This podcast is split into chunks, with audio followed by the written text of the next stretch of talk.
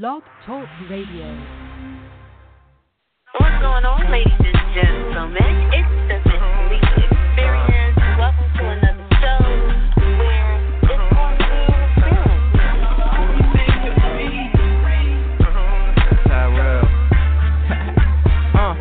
bigger topic, any topic we prepared, we ain't scared, we just we be talking sex, lies, yeah, whatever. Uh. My homie JT, D&B Sports Center. Miss Lee bringing guest after guest after guests. And we gonna competition. We demand our respect. Check out the check out the check, yeah, we eat. This ain't a podcast, this is the life that we lead. From relationships, politics, you hear it all here. Got the stilettos and combos and fashion right here. If you wanna throw the lead, hit her up right quick. Or you can download on iTunes, you know she that got the show on YouTube and all, man, I swear she the sh- My homie T-Wade with up, know we up in this bitch. Feeling champagne, celebrating this year. The next year, at the next year, at the next year, at the next year, at the next, next, next year. For the Miss Lee experience. Oh. Whoa.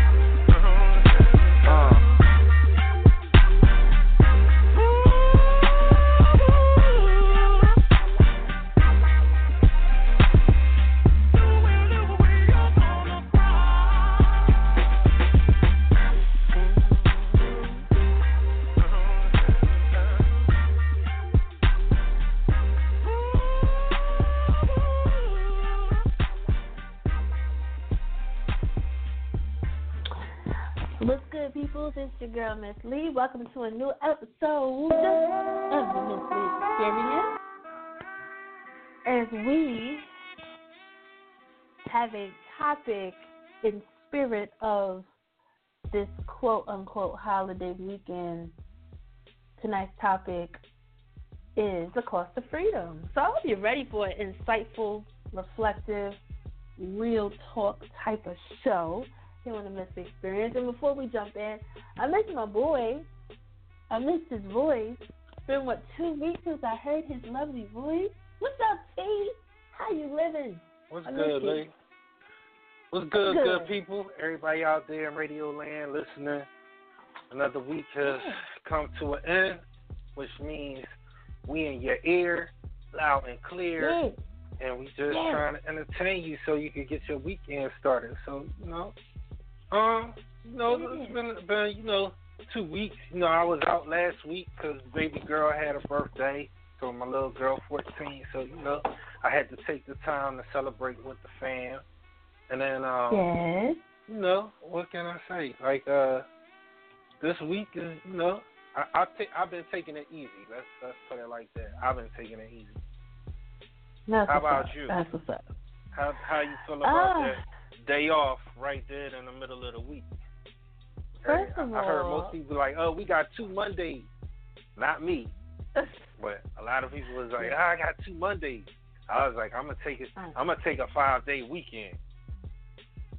So, yeah, no, I didn't have that. Um, I had to work Tuesday. I had to work Thursday.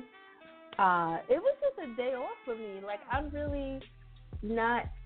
I don't know. I feel so indifferent about Independence Day. Um, I think the older you get, the more you realize the importance of different things and what's really that serious for you. So I spent my day off.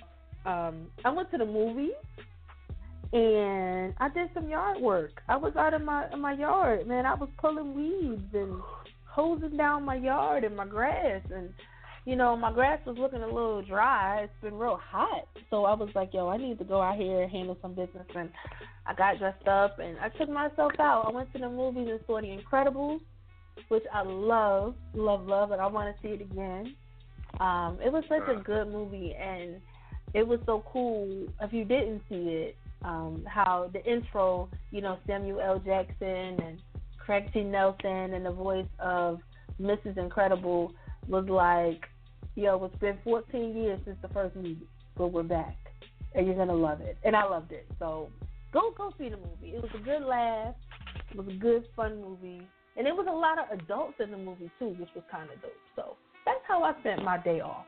Not my holiday, my day off. that's cool. You know.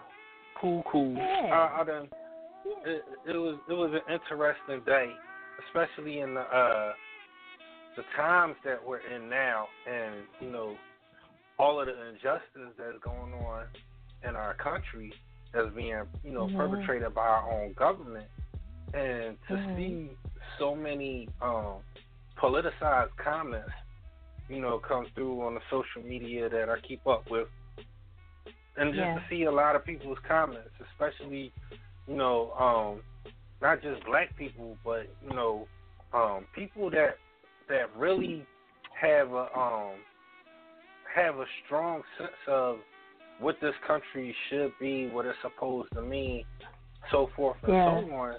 You know, there's there's a there's a lot of there's a lot of conversation going on out out here today, and Yeah. uh, it's it's uh it's interesting to hear and see.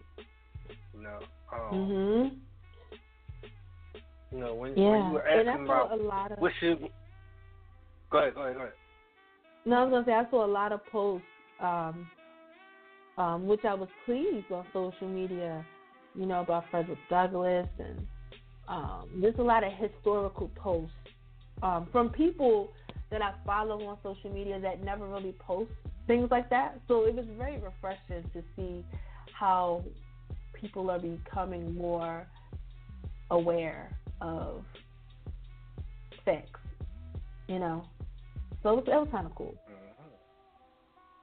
you know. So I like it, man. I like it.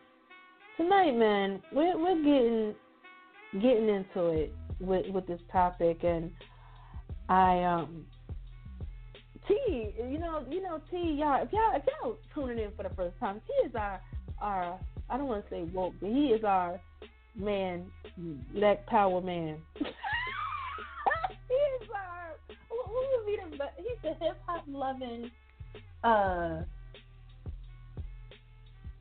I, Fight the I, I would- power. I'm just real nah, I, I, I wouldn't I wouldn't I wouldn't go that far. I'm I'm just You would go that far? I see I see a lot of things. You know what I'm saying? And you Yeah. know, um when you see stuff go down, like, you know, I, I hate the phrase, you know, everybody's like, Oh, I'm woke, I'm woke, I'm woke. Uh Yeah, you woke. being woke ain't enough. You know what I'm saying? Like if if you not if you're not being active, it's one thing to be woke, it's another thing to be active. Um Yeah. but like to, for me, if I see something, if I see something, I'm gonna say something. Let's just put it like that. right. So if if if I have the chance to have a conversation to to tell somebody or show somebody a perspective that they might not have seen it from the angles that I see it, and it helps Yeah. them out and maybe inspires them to do more than just see the angles too. Because like Yeah. I'm trying to do more than see the angles myself, and that's the hard part is Yeah. finding out where do you get into X so you see more than just the angles. Like Yeah. figuring out what cost I have to pay to make this world a better place. You know what I'm Yeah. saying? Like Yeah. It, it yeah. getting I, into you know, our topic. Yes, getting into our topic, ladies and gentlemen. Our topic tonight is the cost of freedom. Um, just a full conversation on freedom. You know, are, are we still paying the cost? Do we need to re- revisit, do a return and exchange? You know, over the, the course of history um, in the states of the United States of America, and even in other countries. You know what I'm saying? You look at freedom and oppression, and you know, slavery and, and all of that. Um, slavery has impacted a lot of countries and a lot of cultures um, outside of the Americas. Um, however, I do think that to a degree, uh, freedom and slavery and oppression has had a longer impact because it's a newer uh, abolishment in our country as opposed to other countries to to a degree in different avenues. So we're talking about that tonight. Uh, if you have something to say, want to comment on this topic, call in 347-934-0949 is the number throughout the show. As always, I'm going to be posting questions and comments on social media. You know how you know how we do. Let's get these logistics out the way. Uh, oh yeah, by the way, JT has kind of went crazy on the gram. Like he's been posting like all day. We had a he, he's he's a he's a gram lover now. So follow him on Instagram, JTNYG970 on Instagram and Twitter. Follow T T E E W A K E on the gram. Myself, it's just Miss Lee on Instagram and just Miss Lee on Twitter. Miss Lee on Facebook. Connect with us, rock with us, comment with us, and, and be a part of the conversation. Uh, tonight's music is also inspired by freedom, oppression, um, overcoming, you know, but it's in a spiritual, not spiritual, but in a new, got some oldies, some goodies, some flashbacks, and some, some, some, you know, some important stuff. So that's what tonight's music is inspired by. Um, so I hope you're ready for this conversation. We're about to get into it. It's going to be an experience. See, you were the one that thought of this topic um, because I definitely was at a loss for words when it came to this topic for this week, and I'm, I think it's a good idea that we did decide to talk about it due to the Fourth of July just, you know, leaving us and, uh, on on on Wednesday. So, see, what was what, let the people know why did you think of having this topic? Give us some background. What what does this mean to you, sir? Why why this conversation and why I think this conversation is relevant at this point in time, why we need to have it is because you know we we look at all of the things like I uh, said a little earlier in the show. We look at all of the things that's going on in this country. We see the families being torn apart at the borders for simply coming to this country fleeing for their life, looking for asylum, looking Mhm. for that safety, looking for that thing that so many uh, of us, um, who you know, so many of uh, so many of people in the country, their ancestors came looking for a better way of living, looking for Yeah. uh, a, a better way, and you know, looking for freedom in a sense, like freedom from the violence in the countries that they are, freedom from oppression, freedom from religious persecution. All of these Mhm. people, when you look at how America was formed, you know, the, the pilgrims came running away from religious persecution. You know what I'm saying? Um, Mm-hmm. you had and and you know I, our ancestors were forcibly brought to this country, which is a whole another aspect of the topic. We were forcibly brought to this country as property, not even considered human. And Mm-hmm. there was the only one of the few wars that have been fought on this country or in this country on this land was the Civil War. And the result of that Civil War resulted in the technicality of us being free, but still all the way up and through the 1960s and even still to this day, we still fighting for our freedom. And and there's a cost, and, and and there's always been a cost. When America wanted to get free from under the rule of King George, they went to war. They had the Revolutionary War, and that that freedom came with a price of life. It came with a price of Mhm. blood. You know, the Civil War came with a price of life, came with a price of blood. The Civil Rights Movement came with a price of blood, came with a price of life. And here we are in 2018, and are we as free a society as as we as we think we are? Are there are so many things that have still have not changed the way that ideally we think this country is, or this country should be should be. And because of some of these things that are that are going on in our government today, I think it's a conversation that we need to have. That we really need to talk about what it means to be free. Because one thing I will say, for that dude that's sitting over in uh over on Pennsylvania Ave, sixteen hundred Pennsylvania Ave, I know one thing. He's made he's made a lot of people feel like they more free to jump out of pocket and get out of line with a whole bunch of foolishness and you see a whole lot of shenanigans going on and we talk about these freedoms and people yell, Oh, I got freedom of speech but freedom Mm-hmm. Has its consequences. Yeah, you got there's there's a such thing as freedom, but every action got an equal and opposite reaction. So for everything that you think you're free to do, it don't free you from those consequences. So that's that's why you know that this this topic came to mind. Like as the country celebrated, you know the the birth of the, of a nation. Um, this is just one of those heavy topics that was on my mind because I was like, I'm I'm living in a so-called free society, but I don't feel free. I don't. Yeah. You know, and thinking about this topic, you know, I like to do my research and, and, and think about things in a lot of ways. And I, I think it's it's important that we go to the, the definition of what freedom is. And then after I read these definitions, I want everybody to really think about are we free?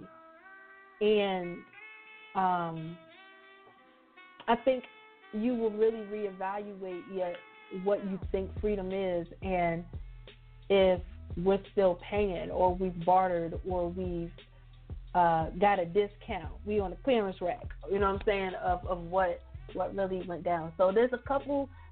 There's two main definitions, and the first definition has a couple sub definitions, right? So uh, the quality or state of being free, such as the absence of necessity, coercion, or constraint in choice of action, liberation from slavery or restraint, or from the power of another, independence, the quality of state, the quality or state of being exempt or released, usually from something onerous or freedom, or the freedom of care, unrestricted use, ease, facility, um, ease and facility, the quality of being frank, open, or outspoken, improper familiarity, the boldness of conception or execution. And then the second definition is a political right, um, franchise or privilege. So, you know, and that's from the Merriam Webster Dictionary. Um, Google had a different definition of freedom, and that is the power or right to act, speak, or think as one once without hindrance or restraint, which is very interesting. The absence of subjection to foreign domination or despotic government. The state of not being imprisoned or enslaved. So, those are the definitions of freedom. And do I think we're free? Probably not. I don't. But do you feel free? I think Like, do you Do I you feel free? free? Like, like when I brought up when I brought up the topic, what was the thoughts Yeah. that went through your head? Like, what's what's the first thoughts that went through your head when when when I brought the topic up? when I thought of it, I I had to think. First, I thought of the growth of freedom. You know, in a way, yes, we. I'm. I feel free in the sense that I'm not like my ancestors. You know, I'm able to go to the bathroom when I want to. I'm able to talk, and and I'm able. I'm not held by permission. Um, I'm not owned um, in a sense of property, so to speak, by another person. You know, so I think when you when you brought up the topic, I thought about that. Well, I think I'm I'm not in bondage, but then I had to sit and think of it like, but in a way, I kind of am, in a different way. And do I sit back and think of can I do and say and act and be who I am without restraint or fearing that I'm not accepted, I can't do that. You know what I'm saying? Like, I think the state of being free is like, hey, I am who I am, you are who you are. I love you and I respect you, and you can do what you want. You know what I'm saying? And you have the power to act, speak. You know what I'm saying? You can open up and be who you are without changing.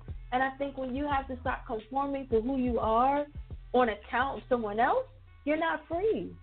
You're trying to, you have to abide by a certain level of rule. And I'm not saying I, I think that there's a, there should be a sense of humanity. You know, no one should hate and um, disrespect and hinder someone from being who they are.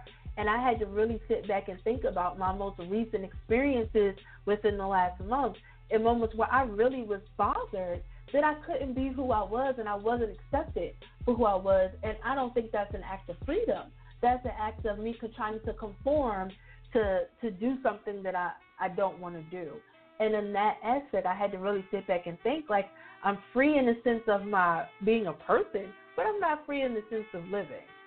You know what I'm saying? And I don't know, and I think that's just kind of built from how this country has been developed and altered and you know what I'm saying? It's not like we can roam and do what we want and still love our neighbor and appreciate what we have. No, you you can't do that because it might not be right. But yeah, I, that's what I thought of. See, when you brought this, I was like, yo, am I really free? Nah, not really. Because in the environment that I'm in, I can't be who I am, and I'm judged by it, and that's not a sense of freedom. You know what I mean? And I think that's really sad in 2018. So that that's where I went with that. Too. That's that's you know what I'm saying. And yeah, it's sad, and, man. and that's that's that's very valid because you know, um, does America have, you know, does does America have it bad as bad as other countries? No.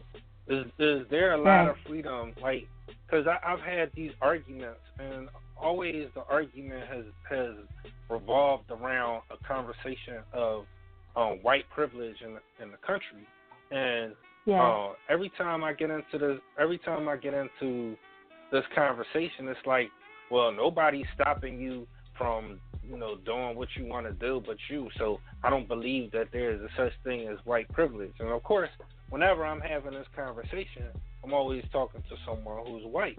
And I'm like, well, yeah. naturally you won't see it. You can't see it because it doesn't affect or impact you. You don't fear for you don't fear for your life when the police pull up behind you and you somewhere that Mhm. you're not comfortable being at. Like when you're in an area that's pre- predominantly white and and or like for me when I'm in an area that's predominantly white and the cops pull up, like I gotta think twice about what's the response really to be because they're automatically looking at me as a criminal based on the color of my skin. So it's like that bias, like that. Like I'm like Yeah. you don't have to, you don't have to search for products that are made for you because the standard of beauty in this country is based on a European perspective. You don't have to Yeah. worry about where you're going to buy a house because redlining didn't affect your community. You're you're Yeah. you are operating from from most times like um you know white people I, when I've had these conversations with them I'm like your daddy passed something on down to your to your granddaddy passed something down to your daddy and you're expecting for your daddy to pass something down for to you. And I'm not saying all white people because there's poor white people too that don't know about wealth building and you know passing on to future generations. But as a whole this society was set up to benefit you. This society Yeah. was set up by white men to benefit white men. And that's how it was. And if you don't if you can't accept that that institutionally that's what this country was and it was set up to maintain that power structure then if you can't if you can't recognize that then you part of the problem. And if you part of the problem and you're not willing to do anything to change it like i saw somebody post something today like somebody saying that they're socially liberal but fiscally conservative is just a fancy way of saying yeah, I can pretend that I care about the problems that's going on, but because I'm taken care of by, the, by financial institutions that have set things up for things to be this way they are socially, I'm not really going to do anything. So, like, when looking at that, like, we don't have generational wealth because, to, let's face it, we haven't been away from the harsh, abrasive, oppressive institutions long enough to build that wealth. We haven't. Like as a people, black people haven't. Yeah. We're, we have black people that are wealthy and are starting to build wealth, but really we only one generation removed from from Jim Crow. One generation. Yeah. This country been around for how many years?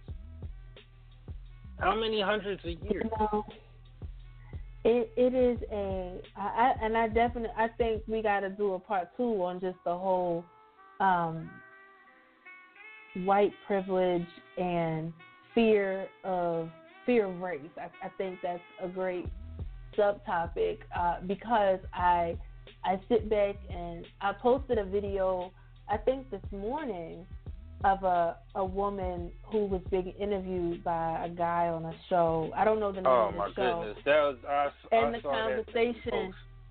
Oh, it was so yeah, the conversation was about white privilege and, and, and that and I was I was you know when I listen to things I try to listen as objectively as possible. I really do.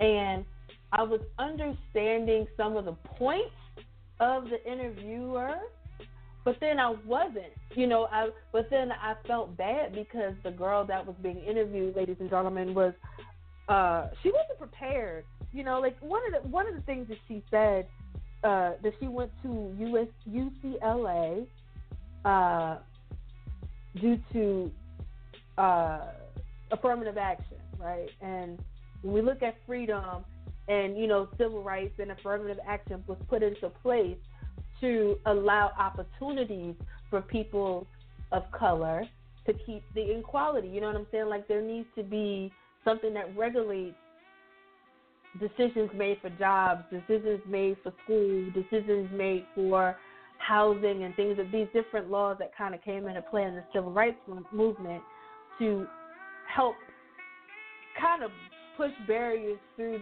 places where people of color could not be in. And that's people of brown and black, you know, both complexions that they can get in. So the question was asked of her. Well, she kind of said, I only got it, I went to UCLA and I was a product of affirmative action. So the interview dude was like, so when you want to go to college based off of your own knowledge, not off of a law or something, and I was kind of getting where he was going with it.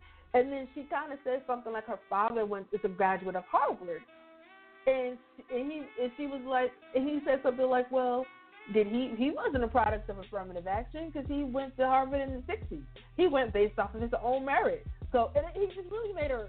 I, I, and I was kind of, it was kind of like I was getting what he was going with it, but he still, like you said, he wasn't acknowledging the fact that those things is reality. Like we have affirmative action white privilege, freedom. These are all things that was, were tools to put in place to ensure that change happens.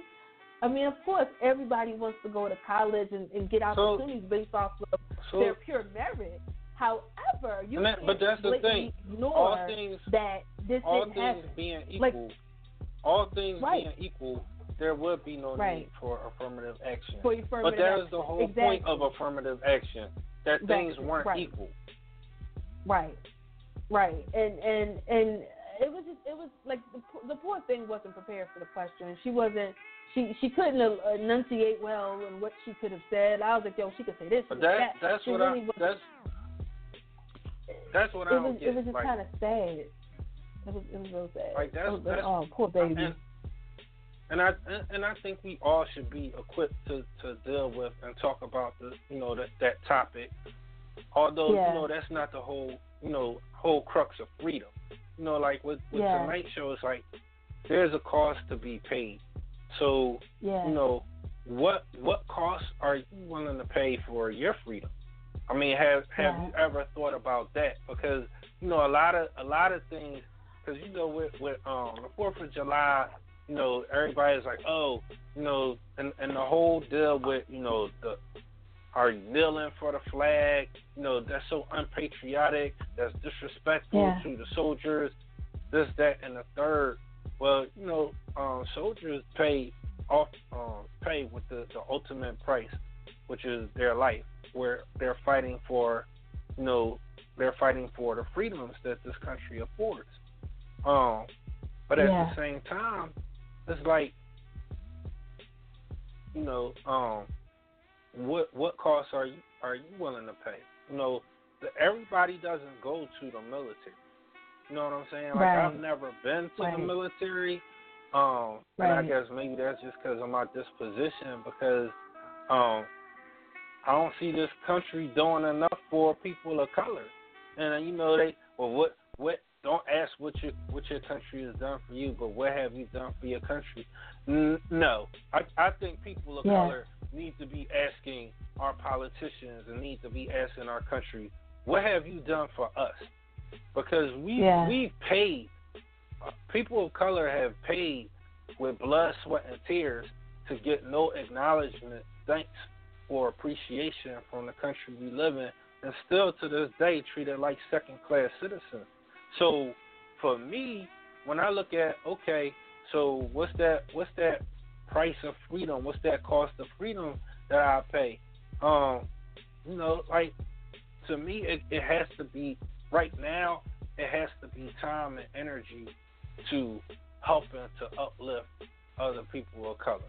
It has to be Yeah. I have to figure out a way to give back to my community. I have to figure out ways how to be vocal, how I could raise the awareness, how I could help keep people on track, you know, so that, you know, we can all be in that same mind space and elevate together instead of being like crabs in a barrel. You know what I'm saying? Like you're Yeah. so busy, pull yourself up by the bootstraps. Uh-uh. That ain't Yeah. how we used to do it. That's not that's not even our culture to pull yourself up by the bootstraps. Our culture is it takes a village to raise a child. And Yeah. I'm trying to be on that village. Like I- I'm trying to be part of that village. I'm trying to be, you know, part of the cooperative economics. I'm I'm trying to be, you know, a part of that. Each one teach one. I'm trying to be a part of that. You know, I ain't trying to down. I'm not trying to take away from another brother. I ain't trying to shoot down another brother or hold another brother down to get ahead. I'm I'm I don't know. I'm trying. I'm, Yeah. First, I'm trying to be a better person, but Yeah, man. I'm.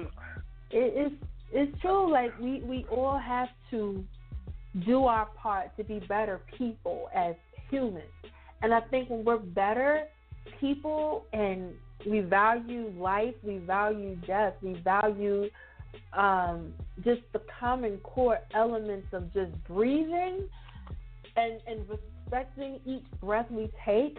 I think at that point we'll start to really dive into what freedom really is, and and I think not all of America, uh, just in this country, is on that sense. It's a lot of judgment. There's a lot of restraint. There's a lot of bullying. There's a lot of elements that take away from the act of being free. That I think we're we've altered it to a what is this freedom going to do for me, as opposed to how it's going to make the world better or people better.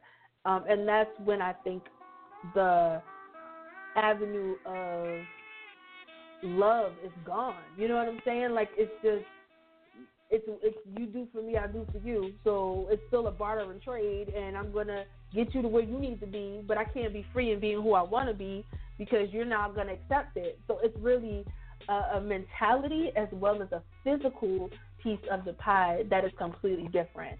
Um, but we, we got much more to talk about, and I actually found this great article on the meaning of freedom that I think Tee you're gonna really enjoy, and how they break apart the elements of freedom and ways that you can create some elements of freedom for not only you but your community. But I think what we should do is play a song in the spirit of freedom. Um, I don't know if you guys remember this movie, but I thought it was a dope movie back in the '90s. This was called Plant Panther, right? So Panther was a dope movie. Um, it was, I think, it was one of the first almost woke movies in the '90s, if you use it that way. And there was two versions of the song. One was a rap version by female artists, and one was an R&B version um, that was, was was dropped. So a lot of women on this track. Um, let's play just the regular freedom version in the spirit of the topic. We'll be back with more of the topic. Call in. We'll be back. Freedom. Yes. That's freedom. the song we looking for. Yeah, yeah, yeah. All right. We will not bow down to racism. We will not bow down to injustice. We will not bow down to exploitation. I'm going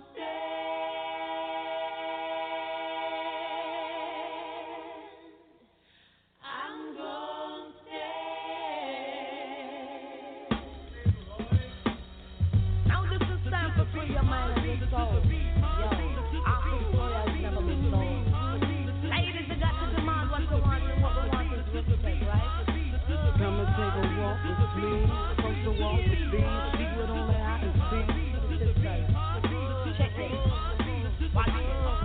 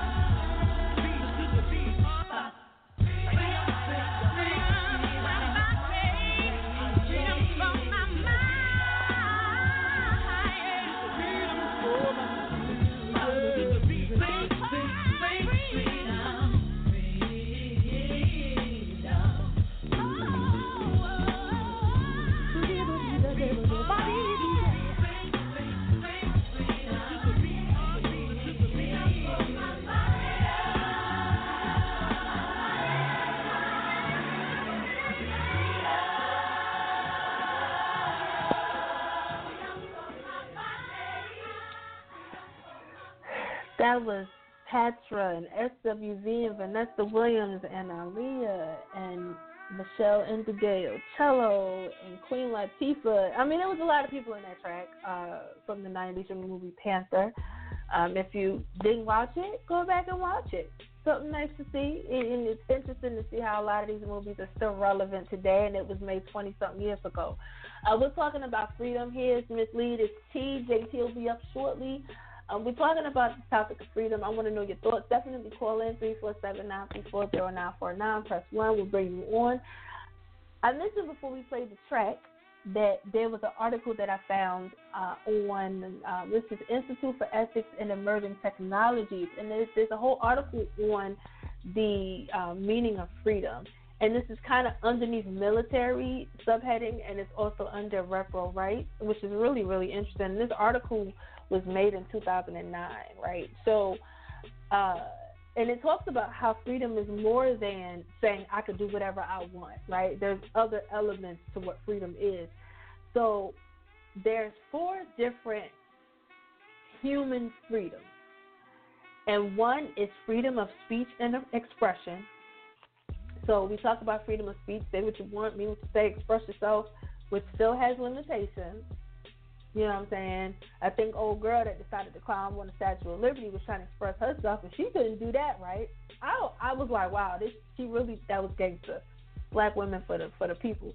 Uh, so, well, Tee, let me ask you: Do you think we have? Do you feel like you have freedom of speech, or do you think the average person feels that they have a freedom of speech and a freedom of expression, like everywhere, or? Um, yes and yes and no.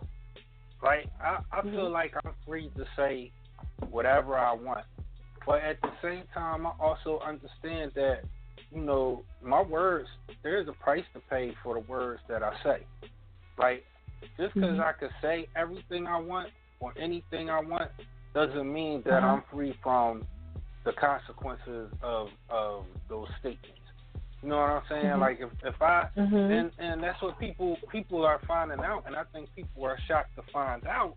You know, you, you Yeah. got a lot of people that's that's getting out on social media and uh saying all types of racist things, and and next thing you Mhm. know, them people don't have no job because it goes Yeah. against the, their company's policy of decency. Because so, your property. it's like- I'm sorry. Go ahead. Yeah, it's, it's, it's, it's like you know, like it's it's people like like a one young lady who uh, was like, yeah, we're going uh, nigger hunting, get them niggers, and like that's on on you know online. Like wow, like you know she felt in that moment. I'm pretty sure she felt pretty free to say what she wanted to say and didn't think nothing of it. But once Yeah. you know that went viral and people started hearing about it, first of all, she got fired from her job as a waitress, and then she was trying Yeah. to get into the Air Force, and the Air Force was like, "Nah, son, we don't want you no more." Yeah. Now, Yeah. so and so you see you see these people doing these types of things, whereas in maybe the 1930s, 40s, or 50s, it it was it was accepted because that's how society was. Like our country Yeah. does make progress, and though that progress Yeah. might not come as fast as we would like to see it, some progress Yeah. has been made. So again, like uh, this guy, the Orange Menace, he got people thinking that they could do and say what they want to these days. You know what I'm saying? He got a lot more people coming out, and granted, I'd rather know openly that you are racist than than you smile in my face and be plotting my downfall at the same time. So if if if you want to wear that racist uh racist uh symbol on you, because to me that "Make America Great Again" hat is just the new wave Klan Klan hood to me. So um when I see people with that "Make America Great Again" hat, I look at them funny. Like when I see the see the uh the signs on their car, yeah, I, I look at them funny. Now you got the right to say and feel however you feel, but it come it come with consequences. You can't you can't stand behind people that's clearly bigoted, and then have other people not look at you funny. You had you had Yeah. that right to express that sentiment by wearing wearing that paraphernalia if you wanted, but you know people gonna look at you funny, and that's that's the price that you gotta pay for your expression. Yeah, and and and just to piggyback um, off of that a little bit, when it comes to um, freedom and expression, and actually this article, actually Franklin uh, Franklin Delano Roosevelt actually put these components in his State of the Union address um, in 1941, which is very interesting. Um, so when I think of freedom of speech and, and expression, I, I, I tend to think about um, I, I'm sorry, I, I gotta relate to my, my women, right? So the afro, right, and how the afro in the '70s was an is a was a statement. It was I'm not gonna conform to the beauty of the white man. I'm to let my hair do what it's to do, and I'm to be strong, and I'm to be proud, and I'm going to, you know. And then James Brown came out with his song "I'm Black and I'm Proud." Say it loud, like because there was so much hate in the '60s and so much hate in the '50s, and you know. And in the '70s came, it was like, hey, oh, this shit ain't right, you know. Like we gotta stand in that. And I and I sit back and I and I and I can honestly own up to it. I was guilty of thinking that having straight hair was the right way and not really appreciating my kinks and my coils. And now in the environment that I'm in and I even see I see the looks on faces of Caucasian people, um, and non Caucasian people, even, you know, women that wear weaves and, and eyelashes and butt shots and you know, yeah, express yourself to how you want, but express yourself, I feel, in your natural state, you know. And when I started to wear my hair the way that it was, and I stopped permanent and weaving it and all of that other stuff, it was like I would get looked like first from my employer, you know, on some. I didn't. I wasn't seen, and I and I, I was told this. I was. I'm not seen as being professional because it's not the white way or it's not the image or and and to me that's my expression. That's who I am. I'm not changing it. I'm free to do what I want. And if you don't like it, it is what it is. And I and I think the best way for our little girls, our young girls, Mean even our young boys, you know what I'm saying? Our young boys of color, be it if you Hispanic, you know how your hair. Dominicans have just as thick hair as, as, as black people. Haitians have just like your hair, your your your curves. You know what I'm saying? Teach your young people to embrace and accept and love for the naturalness that comes out of your hair. You know what I'm saying? And being able to express it and take it for what it is. And I and I sit back and think about like how I've looked back at my old positions and different jobs and different environments, how I had to change who I was in order to be accepted. And I, I wasn't really, I, I felt bonded. You know what I'm saying? Like, I don't know if there's a, I think that's the best way to describe it. Like, you, I don't know if you've ever felt bonded. I don't know if men go through that. And I know some men do when they got dreads or they have braids or, you know, they have to shave and they have to do these things and they're kind of conforming to the masses based off of the image that needs to be protected. And when you're looking at the ways that you express yourself, be it in art, be it in what you wear, be it in, um, you know, I think that there's so much judgment, like you said, Tee, and what those consequences are. And it shouldn't be a consequence to wear your hair or wear uh, certain clothes. Like it, it shouldn't be that way. It's, I mean, as long as you're clean and you're neat and you're it's respectful, you know. But it's all about conforming to the image, and I and I feel like that's that's that's adding to the lack of freedom and more of the bondage to it. You know what I'm saying? So that's my soapbox, y'all. But that just kind of touched me when I. So you know, thinking of Franklin Delano Roosevelt said this in 1941. Here's his 70 plus years later, okay, and this is still a problem. Um, so that's the first essential human freedom, freedom of speech and expression. The second that he talked about in his address was freedom of every person to worship God in his own way. Now that's a deep freedom, Tee. worship how you want, do it how you want, and I ain't gonna judge you. And when Yeah, you throw God and freedom, that's that's that's real. That That's that's But real. that, but that's the thing. Like that, that speaks to a big part of who this country is supposed to be. And you look at the uh, the travel ban that has been um, upheld by the Supreme Court, which literally uh, bans um, people from Muslim nations from coming into the country. You know, that- like Mhm. this is this is mm-hmm. what we talking about. Like these are these are the freedoms that we're that are are being endangered by the orange menace that's in office now. First of all, he's against you know um, freedom of religion. Unless you are evangelical, then you're okay. If you're not an evangelical, you better watch how you pray and who you pray around. And and and Mm-hmm. you know, when you talk about freedom of speech, shoot, he got ICE people rounding up people simply for talking Spanish in Montana. Right. You in Yeah. Montana. We don't we don't talk that Yeah. language out here. So you can't talk Right. that you can't talk the way you want to talk. So boom, he got people getting arrested off of that. Um, freedom of the press. Come on, his Right. assault on the fake news. Anytime there's a news story that doesn't paint him favorably, any news outlet that doesn't paint him favorably is fake news. And he said it himself Yeah. that if you if Yeah. you not if you are not putting me in a good light, you are fake news.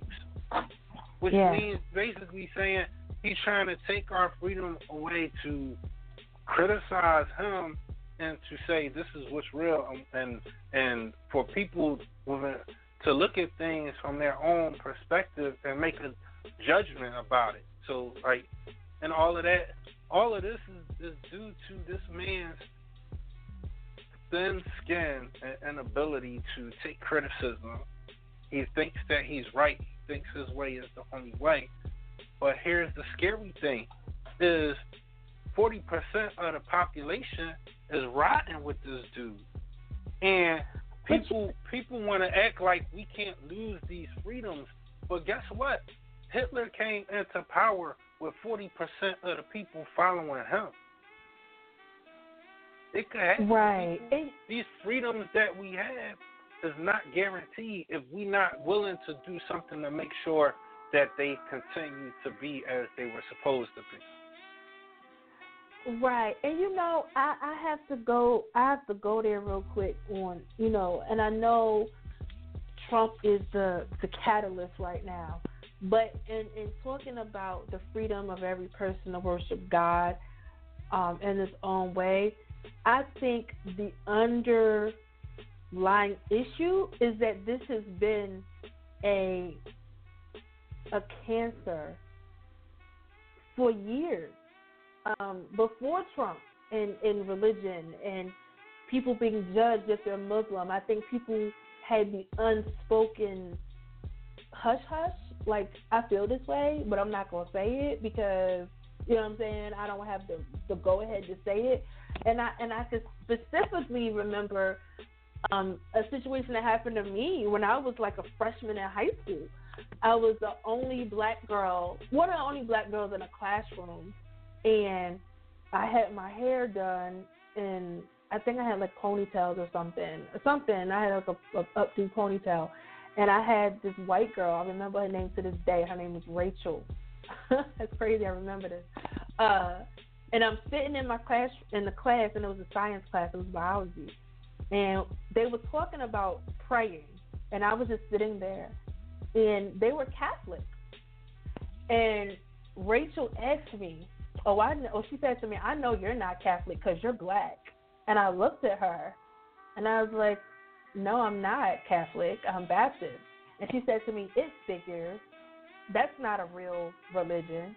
You know what I'm saying? And I'm thinking to myself, mind you, this is like 1994, okay? And this blonde-haired chick, you know, with freckles and all her, she had her whole little section, you know, and it's like, you I'm 14 or 15 years old and I am being judged on what church I go to. And I'm thinking to myself, this is my first time being engulfed in a new school where I am a minority. For real, for real. Like I am literally uh, all of the black people in the school fit down one high hallway, like a half of a hallway. And I'm being judged on what church I go to. And I'm like, when you look back and think of the stereotypes that go along with religion, and I can't worship God and pray how I want to pray because I'm being seen as not better than not on the same level as you because I'm not Catholic. You know what I'm saying? And, I, and if you look at how religion, you could be Buddhist, you could be uh, Pentecostal, you could be non-denominational, you could be whatever you are. But the fact that you can't pray and have your own spirituality without judgment is is just absolutely insane. And when you look at the element of freedom in this in this way, it's like, yo, for real, people have a problem with what church you go to. Like people have issues. Like I remember when I told my Well, mom and my issues. dad that I With, um, with well, my I remember coming when I into told the my mom community. and my dad. Yeah, like I was like, I'm not bad. I don't want to go to a Baptist church anymore. My mom and dad was like, well, what kind of church is this? Do they have? Do you take communion? Like, you know what I'm saying? I'm like, well, yeah, and I, I get they were looking out for me, but you have to let people be free to explore the elements of God and the spiritual side of it, however they want to explore it, without judgment. You know what I'm saying? And I think this right here, 70 years later, is still valid. People can pray who they want to pray to. Let people pray. It ain't hurt nobody. Let them do it. Well, I mean, You don't have that look, freedom. you see, you see, upset how upset some people get when they're like, "Oh, there a mosque is coming into this community." No, we're Yeah. we're protesting. We don't want mosque or you know, um, like a Sikh community. Like this, you know what I'm saying? Like as free as we like Yeah. to think we are, we're Yeah. not, and we're not because people got biases. You know, and and I'm not gonna say racism is is is the key to all the problems in this country, but it's a big part. And and there's a people people being cruel, people being selfish. Like if, if we don't learn to have hearts for one another, Mhm. we, we can never be free. Like you know, you know, you know how they say, you know, the truth shall set you free, or love shall set you free. Yeah. Like that's that. I, I'm more and more. I'm finding that a, a true statement. Cause like you know, Yeah. what I'm trying to be free from is my hate for the guy that's sitting in the in the uh in the White House. I'm like I'm trying to figure out a way not to hate him. You know what I'm saying? And that's Mhm. a hard thing to do. Like people don't make it easy. Like and the way that the society is, where it's people that's you know, you can see the you see the cruelty. Like you just see the blatant Mhm. cruelty. Like when you see Mhm. these people going off, like it's it's so many posts of people on buses just saying nasty things because somebody Yeah. looks different from them. You know, and it's Yeah. like, man, like Yeah. wow, wow, like you know, Yeah. like man, like, and and that that speaks to our freedom. Are we free to just be? Sure. Yeah. Because I can't be free to get on the bus and mind my own business and Yeah. and go home without having to worry about somebody feeling some type of way. And then when you when you Yeah. look at it, and it's like, really, lady, all of that. Yeah. When has anybody of color stopped you from doing anything? Yeah. When? When has it happened? Your little messed up life that you blaming somebody else for. Like, 'cause I look at all these racist dudes and they little marches and stuff that they want to have, and probably 90% of them don't have no experience dealing with a person of color. Don't know a person of color. Never had a Mhm. job taken away from them by a person of color. And Mhm. it's just, it's just, it's crazy because like we get to Mhm. this place, it's like, Mhm. and these people, and, and I'm at a loss for words, because these people, the cost that they're willing to pay for the ideal type of of society that they want us to have, some of these people will pay that cost with their life. So the Mhm. question to y'all is to everybody out there, what are you willing to sacrifice to keep things to keep this society free? You know, that's a bigger Yeah. question. Yeah. Ugh. So much, y'all. This topic is so deep. we got a comment that came through, so we're going to read this comment, and then we're going to play another track, and then we're going to come on back and talk about some more of this freedom talk. So I posted a question on social media. What are your thoughts on freedom? Are there stipulations, restrictions? So Justice said the stipulations are be born black in America. We unfortunately don't know what real freedom is yet. Yes, we have more leniency bestowed upon us than other people and countries, but true freedom, I know no one within my race that can truly say they know what it feels like living in America. Thank you for that comment, Joe. That's real talk right there. We keep the comments coming. Um, we're, we're talking about freedom, the cost of it, the price of it. You know, what should be revamped with it. And you know, we're gonna go with an oldie but goodie, man. The Staples Singers, man. I'll take you there. One of those songs, man. Takes people to a place. We'll be back. It's Miss Lee T and JT.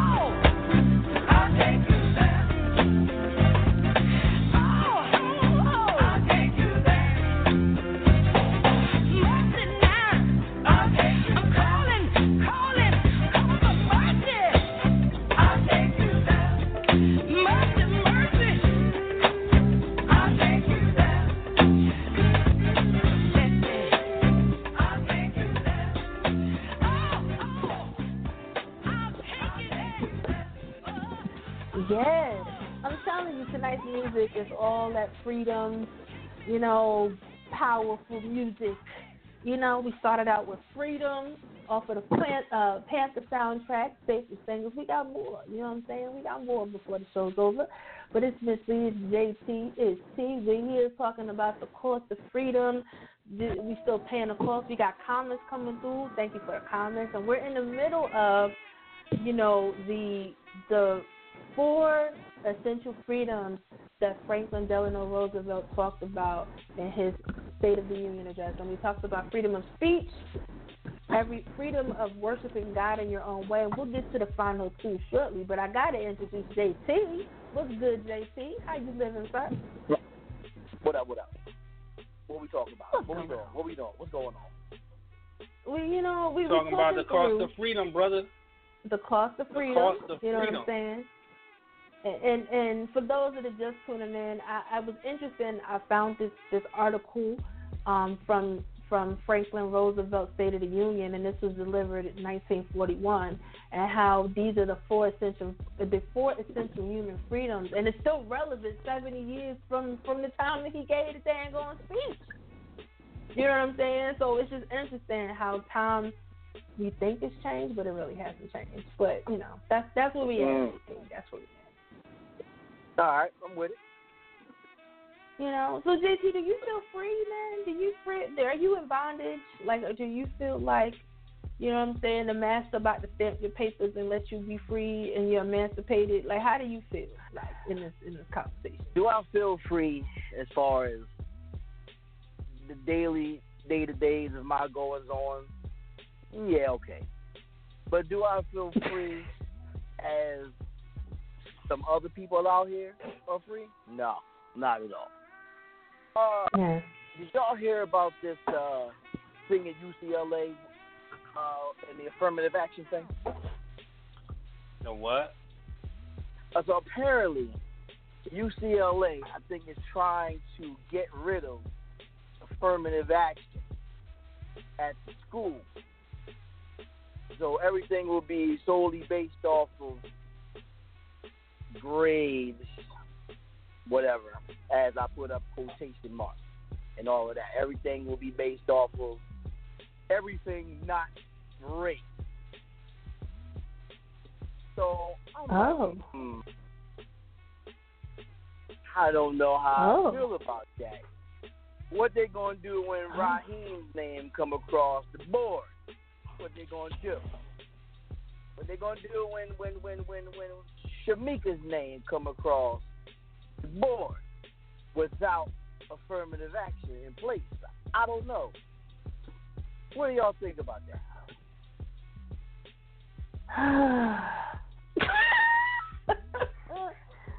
so, um, dag. um, Because we all know I mean, you can be judged by your name alone. You don't even got to know anything else. Hence, one my of the reasons. My people, my people. You know, Mm. what I'm saying, those Shamika could be an honor roll A student, but we know how this goes. So I'm saying, if they do away with affirmative action, what does that do for people of color? I mean, all like we had kind of had this conversation a little earlier. All things being equal, there would be no need for affirmative action. But because all That's things right. are not equal in the society, we have implicit bias in the society. So if you see two students, you see uh, you see uh, Jennifer Jennifer Armstrong and Jalisa Muhammad. Um, what's the likely chances that Jalisa Muhammad is going to get the same fair shake as uh, as Jennifer, based off of that name? The, the grades are the grades are absolutely the same. So what affirmative action would do is it, it sets a quota. Like you need to have your school diversified by this percentage amount, and then so now you're looking at okay, Jalisa Muhammad she seems like she's a person that meets that quota based on her name. Oh, let me go and look and see. Because, like, that's the thing. Why on a job application or any type of application, you got to put your color? Why? Yep. Absolutely unnecessary. Why, Why? do you apply for anything? Why do you need need why to you need to your know my color? What does what does Yeah. my race have to do have to do with the job that's being performed? And and that's those are these are the carryovers from a society that was built on race. A society was built and maintains an unequal system. And as as long as long as that system of, of or that institutionalized inequality is there, if if one of us ain't free, all of us ain't free. You know what I'm saying? And as and if people don't start So- looking at it like that, it's, it's gonna get worse, a lot worse before it get better. So here, here's my question. So, in a utopia world, I went back to utopia. Uh, it's a great. I think it'll. It's a good trial. Um, if it's done right, and I don't know how acceptances are now with colleges. You know, back when we went to college, it was like you write an essay. Now I know it's like you could do videos and all kinds of things. You know what I'm saying? So with Mhm. your app, with your application, um, it'll be interesting to see if they are going to go along with this, how honest and true the process will be. Because if it is honest and true, and you're not going off the name, but you're going off of the trans, you know, the grades, you're going off of the essay, you're going off of the recommendation letters, you're going off the SAT scores, and you're not going off of name and prejudgmental things, I think could be a dope thing that might find itself to work in a opposite effect where you have more minorities than you do the you know what I'm saying? I, I think it's interesting, but to say that they're just going to do away with it and I, I don't know. I think I would like to see at least a year of it to see how it really works out. And I guess That's that's, not a bad idea. silver lining in the cloud. You know what I'm saying? Like Right, let's see right, how yeah. it works. I, like I like before, way you know what I mean? Like because the reality in, in a in a perfect world, that's how college is supposed to work. You apply, you your grades are good, your recommendation letters, your pack. It's the same thing when you go for a job interview. You have your resume, you you present yourself, you state why you're great at this job. You you do great things. Your history shows it, and then you're granted the opportunity to get the job in a perfect world. Even though that's not how the world really works. But if education is is that way, I'm curious to see. And maybe like give it a year, and if you might, they might find out that they got more Spanish, Latina, Korean, Native Americans that's more highly educated and get straight A's more than the people that, that aren't that. The other factor of it Do you is, think they should do that? Other, hmm Do I think they should do it do You think they should do that for for for for yeah, exactly for jobs and everything? I think they should. I really do. I think if applications were based off of your work, and um, and if it was in a perfect world, I'm not. I mean, because our world is jacked up, and corporations and things like that still go off of what you look like, and you got to put on a suit, you got to put on this hip and hoe dance in order to get a position. You know what I'm saying? I think in a utopia, you know, rainbow and unicorn world, that's how it's supposed to be. But our world is not that way. You know, I, I think if more people accepted people to be free, to be who they are, and do the work, I think the world and people will be more productive. You know what I'm Mm. saying? And and I think it sucks, but um, and I think that's I think that's how the world how the USA should have been prior to slavery and shit. Like if it was just settlers came, people from Africa just got on boats on themselves and just went to different places and explored and settled. I think that's how the world would really be. It's what you got, what you do. You know what I'm saying? Like, but that's not how we were founded. And it's just so tainted. If, woulda, shoulda, and coulda, I mean, like those are nice sentiments, but at the end of the day, like we all know how this country was founded, and and let's Right. let's not for for for people to act like it wasn't founded the way it was. It it, it was Yeah, founded man. by through, dis, through deception, theft, and slavery. You know what I'm saying? Yeah. Like they deceived, the, they deceived the Indians, Ah, stole so from, right, yeah. stole land from them, Yeah. stole the land from. Not, I'm not even gonna say Indians because they're not Indians. They Native Americans. Some dumbass Yeah. thought he was in India and called them Indians. No, they they landed. They they um they deceived the natives. the natives that were here, stole the land from them, then stole people from across the from across the ocean and brought them here and forced them to to do labor and that is what built up our built up the wealth of this nation, built up the strength of this nation. And then let's not even say let's, let's not even talk about um what they how they used uh people from from Asia to expand westward. Let's not Oh, yeah. let's not Yes, talk about did. that. Let's not talk about the Trail of. Tears, how they you know so and and that's what you know and people like oh oh y'all living in the past y'all y'all talking about old stuff but as soon as somebody say 9/11 never forget the South right. will rise Hey, you know, again. hold on, T, hold on. Let, let me add on that. Let me add on that. Um, Tony Baker, the comedian. I love that guy. He's hilarious to me. I love He him said too. something yesterday.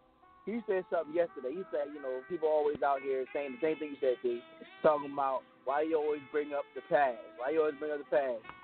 While yes, why on the fourth they were celebrating something that happened in 1776.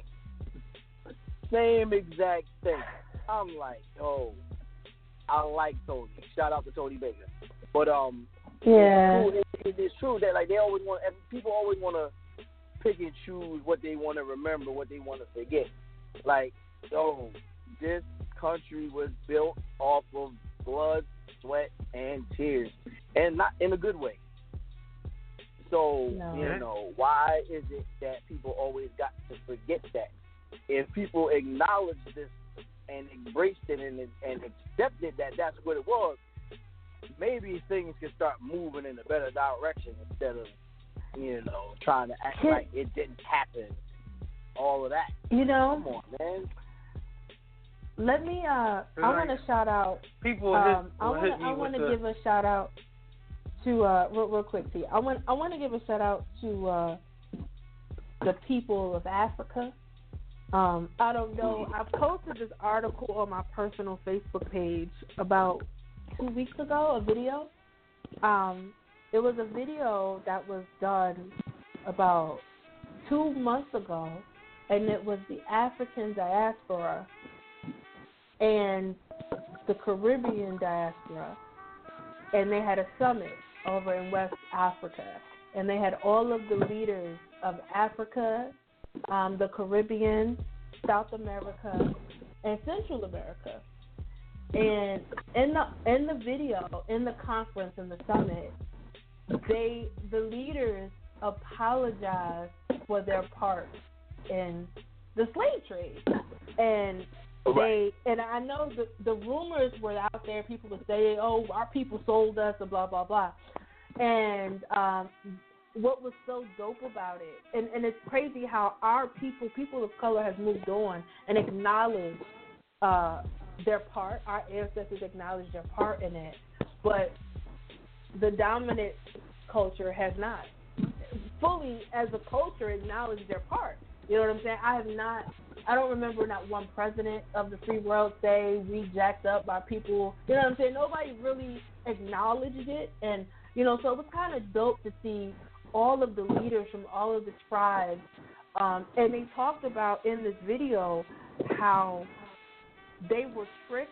They were hungry for for money and gold. We was they, he said we were told that we would get this. We were told we were getting uh, riches. We were told this, and we actually sold. We gave our best warriors, and then we gave our warriors, we still were betrayed. You know, it was like a. It, the video was Right. like 20 minutes long, and it was just.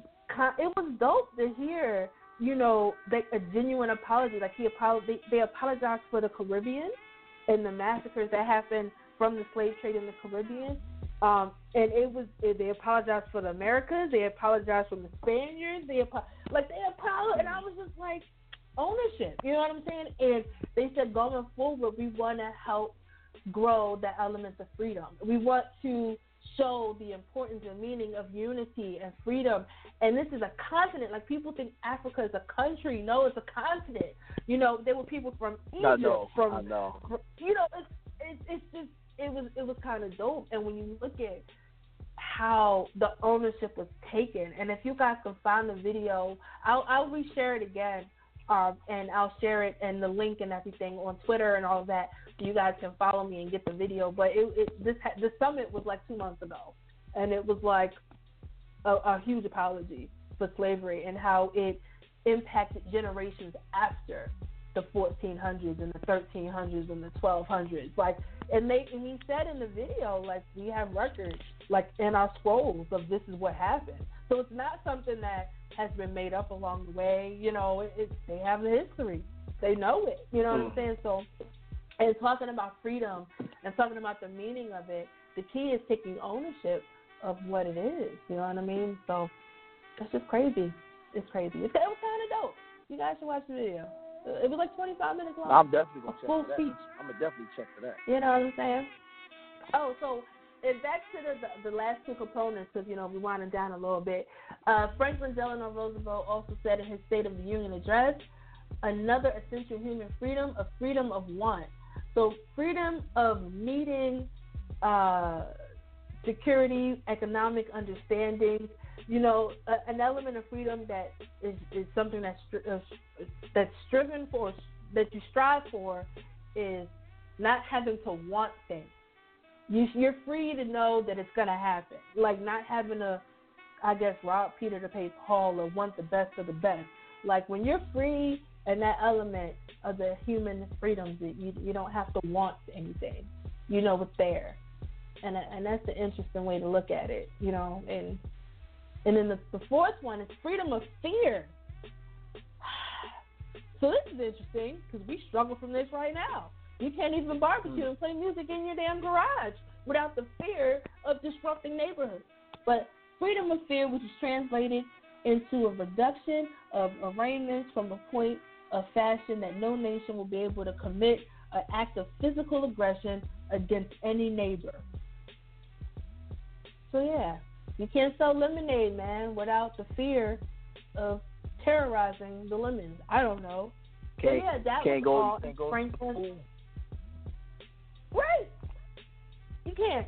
I don't know. Your poor baby can't sit in the car on Fourth of July and get shot up. Like you know what I'm saying? Like that just happened in Baltimore this weekend. Like literally on Wednesday, seven year old baby fighting for her life because she was sitting in the car and was targeted. You know what I'm saying? Like now your kids, you're afraid to put your kids in the car. Like it's crazy. I don't know.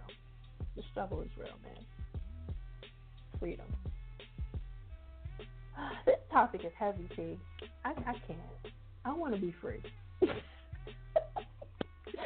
I want to be free. I mean, the the goal is to the goal is to get people to think and to get people to have these conversations.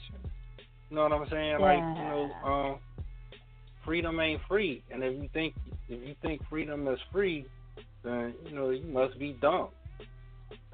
Yeah. Free, dumb. Like you- like if free. Not free. I'm just Yeah. saying. Yeah, I'm just So, saying. like, like we, if like, you we, think you, we, we said ahead, Jay. before that we said before that black people have only been technically free for what for 54 years. I forgot what it was. That's it. Where we've technically been free, as I put quotation marks, only 54 some odd years. So how is it possible that we are all the way free we've been here for hundreds and only been free for not even a full hundred years yet? We just hitting that halfway mark of a hundred. We've been here for a hundred. So it's impossible for us to be all the way free because if we were, barbecue, picnic patties and barbecue Tims and all of that wouldn't be happening. So Yeah, but that that comes with a changing that comes with a changing of attitude in society. And what we're seeing now is is an attack on an attack on civility. Like it really is. It's a, it's an attack on civility, where you have people that are in office that are running for office that are very nasty individuals. I don't know if you know, but you got nine, n- count them, nine people running for for government office that are proven affiliated with racist groups. These are the people that are trying to get into the office and trying to make laws for our society that believe other things that are contrary to what's in the Constitution because their interpretation of the Constitution only guarantees freedom for white males. For white males. You know, Not for women, can I can I not for people of Can- I color, was- see, not I was- for the LGBT. oh, Huh? I was just about to go there with you. I was I, I I had I have to double that chin. And and I know there's so many elements of freedom that we're talking about, definitely the racial uh aspect. But we don't we didn't even touch on the fact that women were property too. Women had no voice. Oh, yeah. Women you know what I'm saying? You was you, you know just basic like your your father uh, got you an old man to marry, you know, and you were shipped off to the old man, and you was 15 and you were having babies by a 30 year old man. You know what I'm saying? Women were property. Women couldn't vote. Women didn't have a voice. You were seen and not heard, and that was something that happened up until what the 50s, the 60s. Women had to wear skirts, couldn't wear pants. Women couldn't, you know, it was like if you had, uh, if you were provocative, you were a prostitute, or you know what I'm saying, you were a hussy, you or whatever the words were. Like when you look at freedom, the gender freedom has also been an issue in this country, and the property behind how women were seen to men. Even when we and we've talked about this in the past on on the show. You know uh, the inequalities of pay for women. Women don't get paid the same as men. Let alone be a black woman. Let alone be an Hispanic woman. Let alone be an uh, Asian woman. Women do not get the same freedoms that men get. And when we're talking about the element of freedom, there's some big issues. And and I know if you look at other cultures, yeah, there's some cultural restrictions. You know, if we look at the Islamic, you know, the side of free, uh, well, that's a religion that that handles how women are behind the man. You know what I'm saying? When you look at the tribal sides of Africa and uh, and um, uh, Samoa, like these different where women were seen in a beautiful, um, honorable way.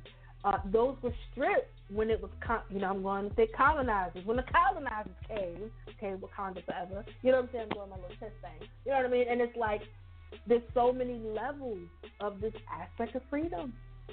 Women ain't had no freedom. Like what, 40 years ago? Like we had to fight to vote. I think women were able to vote after men. men black people were. Like I, I can't. I don't remember the years, but one was above the other, and that was just recently. Women couldn't even work. So sad. I just want to be Very free, true. y'all. Very true. You know what I'm saying? I want to walk around without no clothes on and be free. Can we just strip and be naked and walk on the street and be free? That's a whole No. different kind of freedom. We're not talking about that freedom tonight, though. man. Can I just let it hang? Can I let the titties go? But I mean, like that, like that.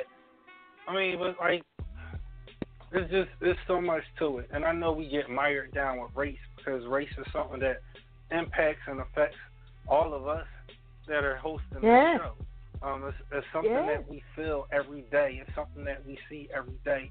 It's something that that we can't change the skin that we're in.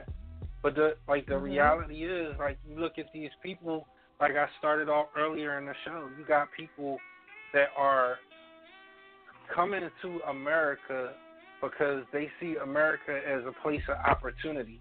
They're trying to escape a certain violence in their in their uh, in their countries of origin. They're trying to seek a better way of living just to get to the border, and I think it's the right of every individual to come and seek uh, freedom. And and that's not to say I don't feel like our country should should not have borders, but I don't. I I do. I definitely don't think the way that um, the Orange Menace is instituting policy is a good look for us as as people in the country, and and it's not a good look for America because it's basically saying we're treating everybody that seeks to come to this country for asylum as criminals. But it's not even we're treating everybody like that. We're just treating the brown and black people like that. Because the, Right. the the Haitians that came over um, as as a result of of uh, the earthquake that happened a few years ago, those Mhm. Haitians that were able to come over here as refugees Yeah. now have until summer 2019 to get get their situation straight, or they gotta they gotta leave. You know, there there are So plans in place right now to take people that have already become naturalized American citizens, go back and scrutinize those records, denaturalize them, which means make them no longer citizens and deport them. And don't think that this Speaking can't happen to black people in the United States when they start asking you speaking of where's your ancestors from. Speaking of that That's actually crazy. happened to Foxy Brown's father. He uh went home to Yes. Trinidad, uh and he can't come back and he's been living here for like forty years. Crazy. Um, but I'm gonna touch on something that I know was dear to JT's heart, and JT has a very strong opinion about this, and we have not touched on this on the Miss Lee Experience. But before I'm gonna say the topic, I'm gonna throw it to Childish Gambino. This is America, because I think that's a, a a great song to play at the present moment. Um, but I'm gonna say this, and JT, I know you don't have something to say about this. Um, I'm just gonna be honest, and JT gonna be honest because he gonna co-sign on what I'm about to say. Unfortunately, to the fortunate, um, the homosexual community is more free than the African American person. We'll be back. It's Childish Gambino. Oh, this is America. We'll be back. Just saying.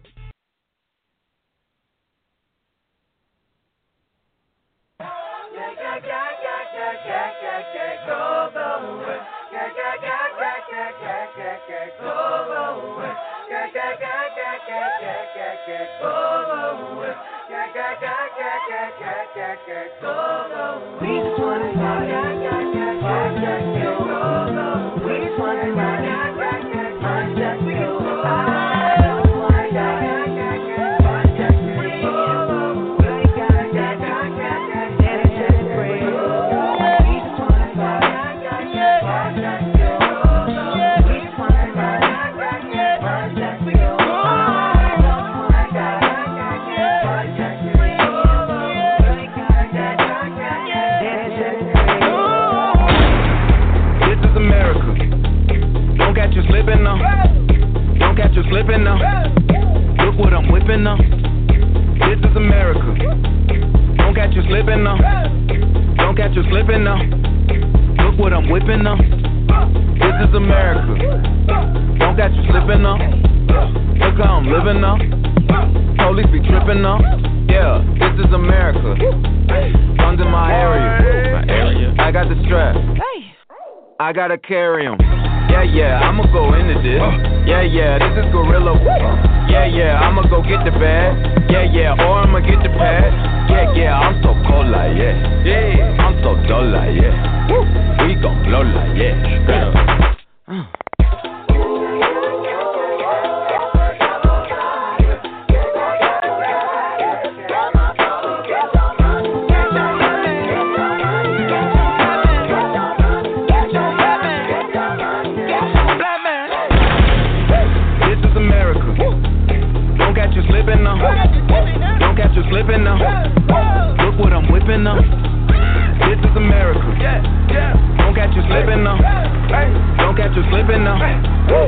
What I'm whipping now. Look how I'm geeking now.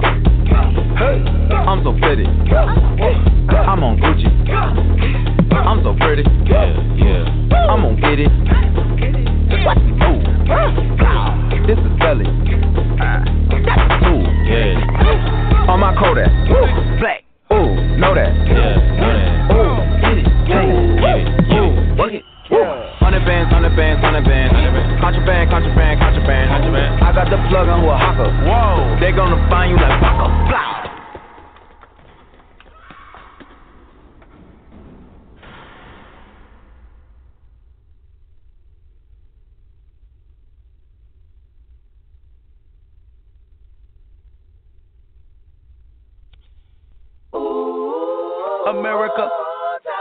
I just checked my follow and listen. You motherfuckers owe me. Get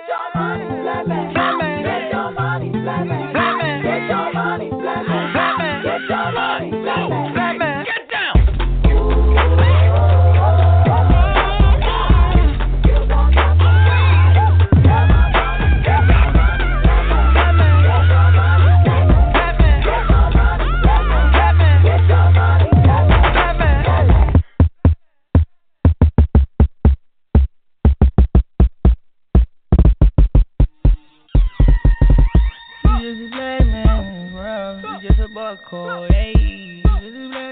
this world. A big dog, yeah. My came in the backyard. My barbarian life is a dog.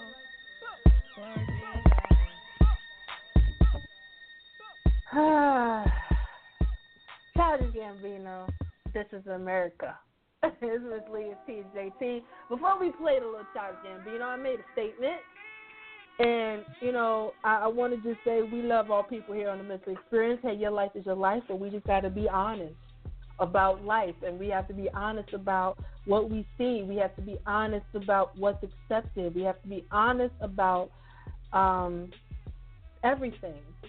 Um, and even if we look at the comparison to the African American community, to those that live in a homosexual lifestyle, you know, black people as slaves couldn't even get married. Okay, we had to sneak off and get married, and we weren't seen as that, and we had to find a priest that could do it, and whatever. And if we look at just the element of entertainment, we look at the element of what's on television. If you compare the amount of all black shows on network television, because I'm a media person, in comparison to the depiction of homosexuality, homosexual experiences on network television on a daily basis, African Americans are outnumbered. Hispanic Americans are outnumbered. Asian Americans are outnumbered. Um, and it's not to show a division. It's just talking about a reality. Um, yes, your lifestyle is your choice, and yes, you have to be, you know, things have to be equal, and your life is your life, and things need to be represented. But on every single major, high-rated television show, there is a conversation, there is an inclusion. Um, even if you go down to the Big Bang Theory, which is a, a funny show, I do watch it.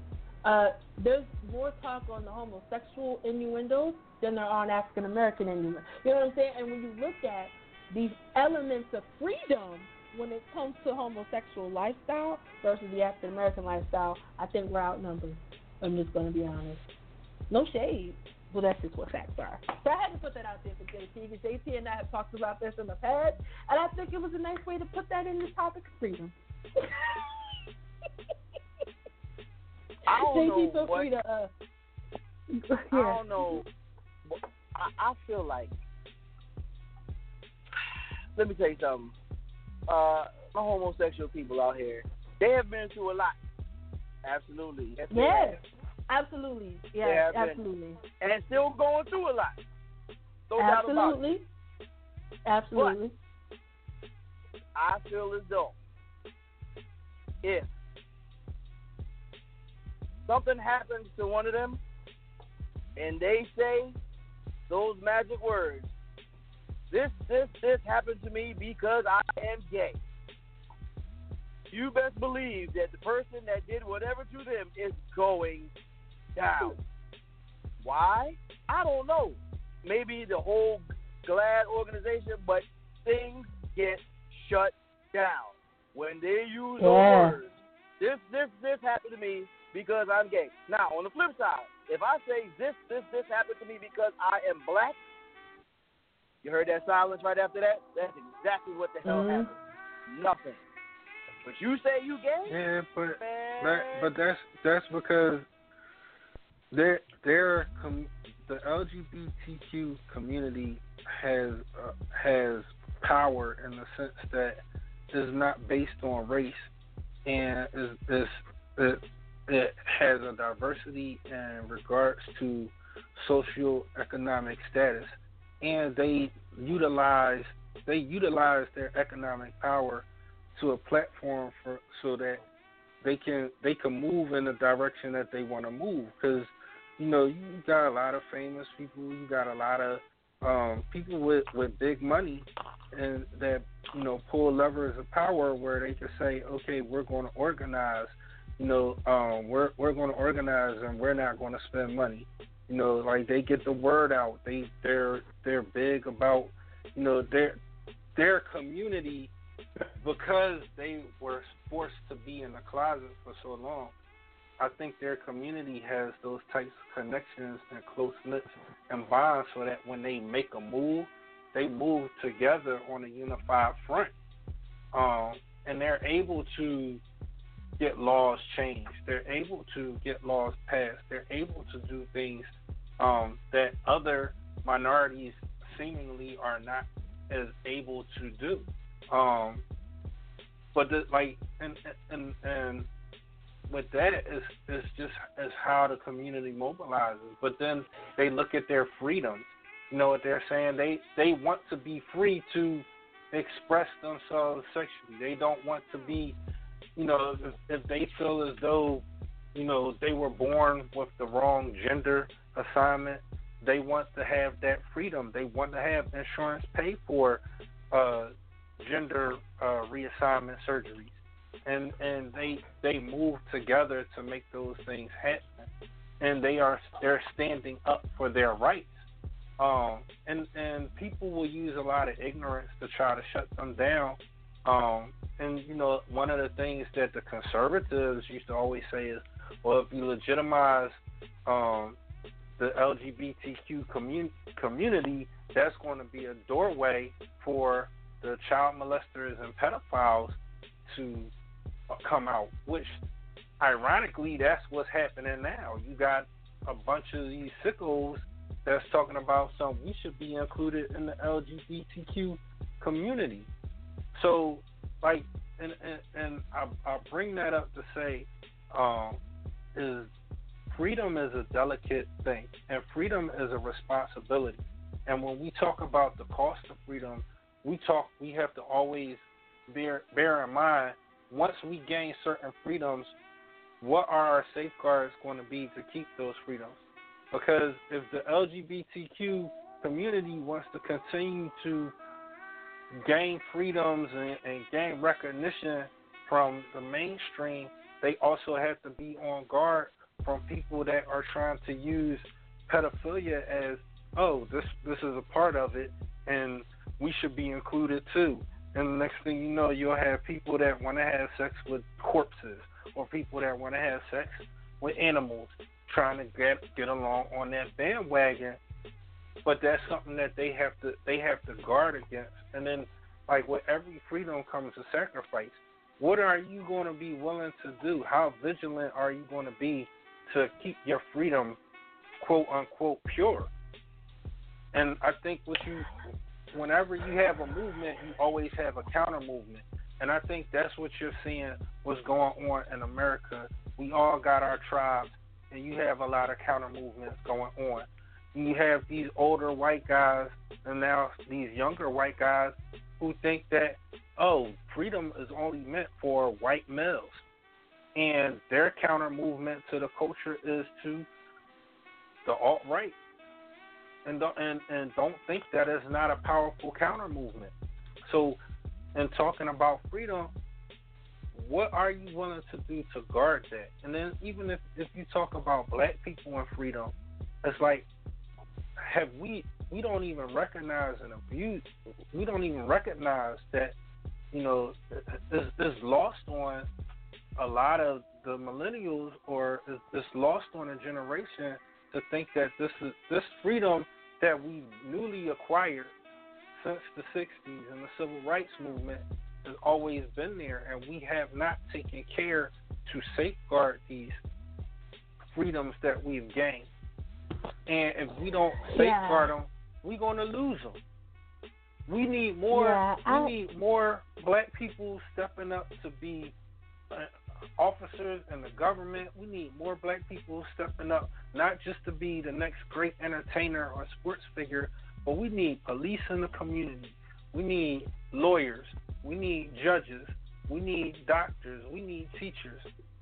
We need we need councilmen. We need governors. We need senators.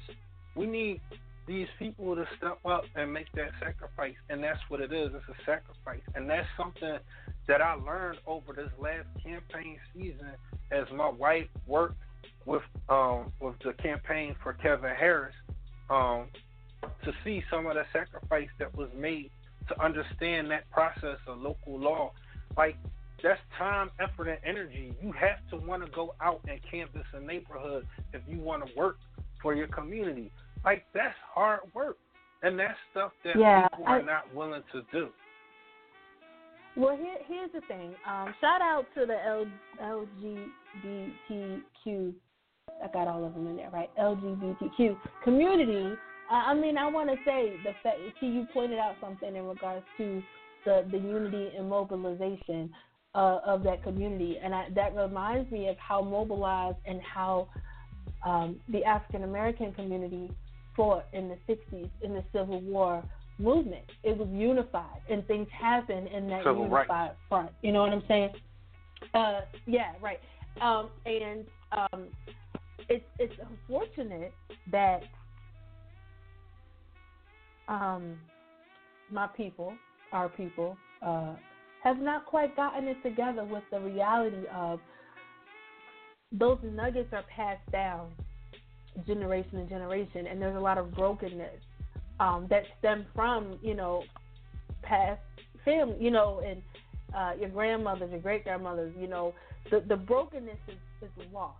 So the young people um, don't understand the importance, excuse me, of valuing the fight because they don't know it. And what's interesting, and this conversation just actually came up at work today. Uh, we were talking about entertainment between a couple of my millennials, as you say, Tee. They were born in like 93, 94, like they're really young. So they um, were talking about, we were talking about entertainers, and I said something along the lines of, I don't think Beyonce is a great singer. She's an entertainer. She's a one-trick pony. She can't act, but she can perform. She doesn't write. She doesn't produce. She doesn't do any of that. She just performs. And um, they looked at me like I had six heads, and I was like, you can't put her on the same caliber as a Michael Jackson, as a Prince. Um, and they said, well, she's the best of our time. And I was like, but there's nobody else to compare her to. When you look at the other greats, there were others. And one of the girls said, well, I don't know anything about Janet when she was young. I'm like, the disservice that's done to our young people and really understanding the basics of our greats prior to the Thurgood Marshalls, uh, the the George Washington Carvers, the Crispus Attucks.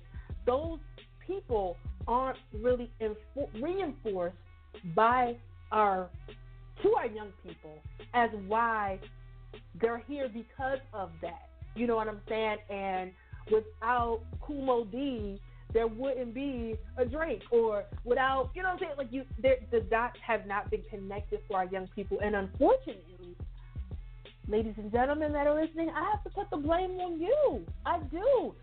We are responsible for the lack of history, the lack of respect, the lack of knowledge being taught to our young people. Because what's going to happen is all of the history that our culture has created is going to dissipate because our young people don't understand how it happened. And in it, and, and when we talk about equality and freedom, um, our young people don't understand it because our young parents, our grandparents, um, for these young people aren't taking the time to build that connection to really talk to them, and they're going to learn on a retroactive way as opposed to a proactive way. And yeah, it might not be their world now. What they say it's not my world. People could do what they want. Da da da da da. But the reality is they don't understand because we don't teach them. And each generation, as a unit, is missing the book. Is missing the book. Is missing the book. So in this conversation of freedom, I hope one of the takeaways that all of you get from this topic, it doesn't matter what race you are, doesn't matter what lifestyle you live, do your part and have moments with your children, with your nieces, with your nephews, with the neighbors' kids next door, where you have moments where you educate them in a way where you're not lecturing, but you're just creating awareness. Um, so that way they can explore and understand. Without Janet, there would be no Beyonce. You know, without Chaka Khan, there will be no Janet. Like there is a trial, there is a, a lineage that happens in entertainment. So it kind of bothered my heart today when when one of the millennials said, "Well, she's all I know in this time. I don't know who Janet was back in the day. I'm quite sure she might have been great."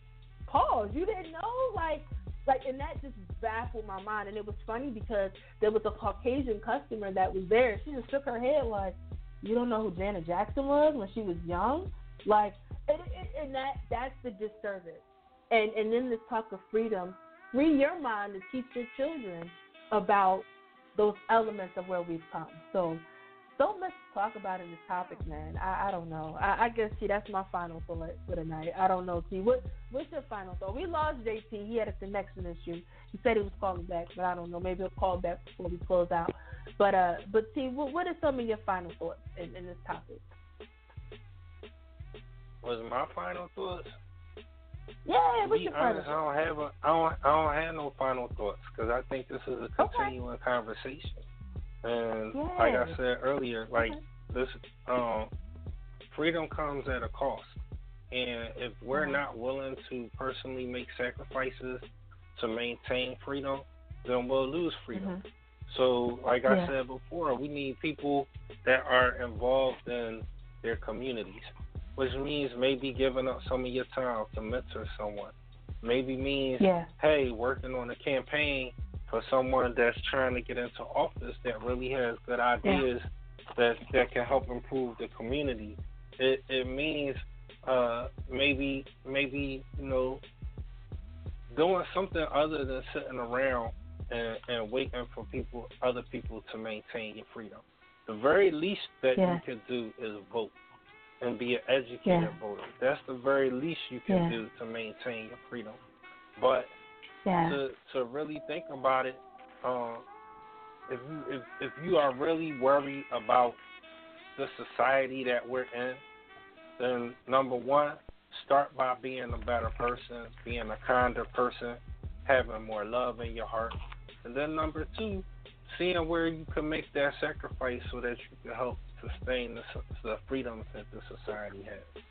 So I'm gonna leave it Yes. at that. It's, it's not a final thought, but you know, to be continued. Yes. Oh, and We before got we Jay close back. out, we're gonna get we gonna get Jay back. I gotta we gonna we gonna I'm gonna read the comment real quick. We're gonna let Jay talk, and I think it's it's good that we close out the show with Common and John Legend Glory. Um, but uh, comment: Do you feel free in the USA? If so, why or why not? Devin says to a certain extent, there is and always will be a fear of crossing the wrong white person and having my freedom taken away because of circumstantial evidence and my inability to pay, pay a bail, so I'm forced to take a plea. The fact that that scenario can happen so easily is unsettling. Thank you for the comment. JT, your thoughts? My thoughts are I need to run for president, and I need all of Go you ahead. to vote for me because Amen. I'm gonna take care of business for everybody. I'm gonna handle this. Don't even worry about it.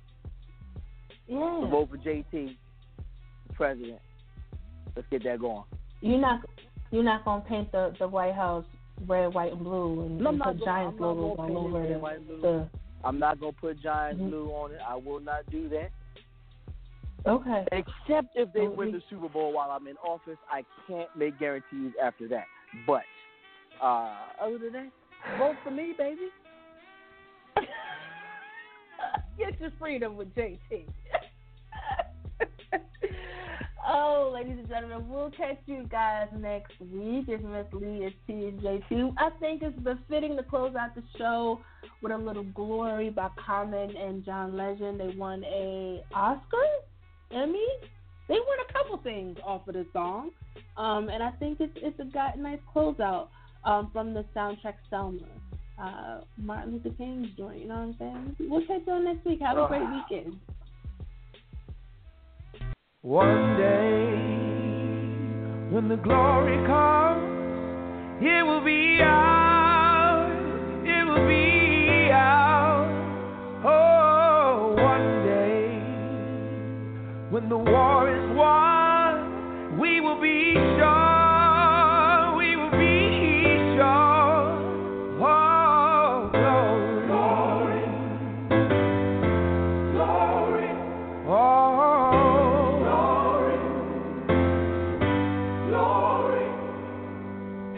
to the heavens, no man, no weapon. Formed against, yes, glory is destined. Everyday women and men become legends. Sins that go against our skin become blessings. The movement is a rhythm to us. Freedom is like religion to us. Justice is juxtapositioning us. Justice for all just ain't specific enough. One son died, his spirit is revisiting us. True and living, living in us. Resistance is us. That's why Rosa sat on the bus. That's why we walk through Ferguson with our hands up. When it goes down, we woman and man up. They say stay down, and we stand up. Shots we on the ground, the camera panned up. King pointed to the mountaintop, and we ran up. One day, when the glory comes, it will be ours. It will be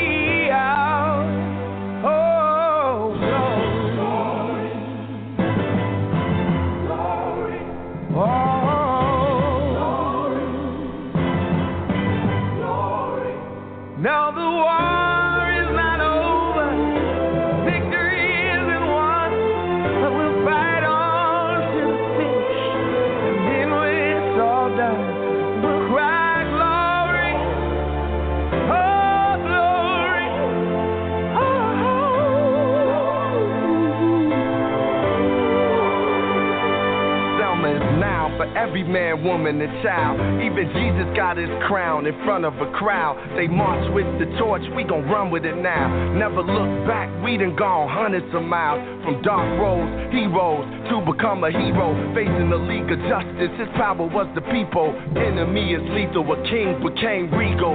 Saw the face of Jim Crow under a ball ego. No one can win a war individually. It takes the wisdom of the elders and young people's energy. Welcome to the story we call victory, the coming of the Lord. My eyes have seen the glory. One day, when the glory comes, it will be ours.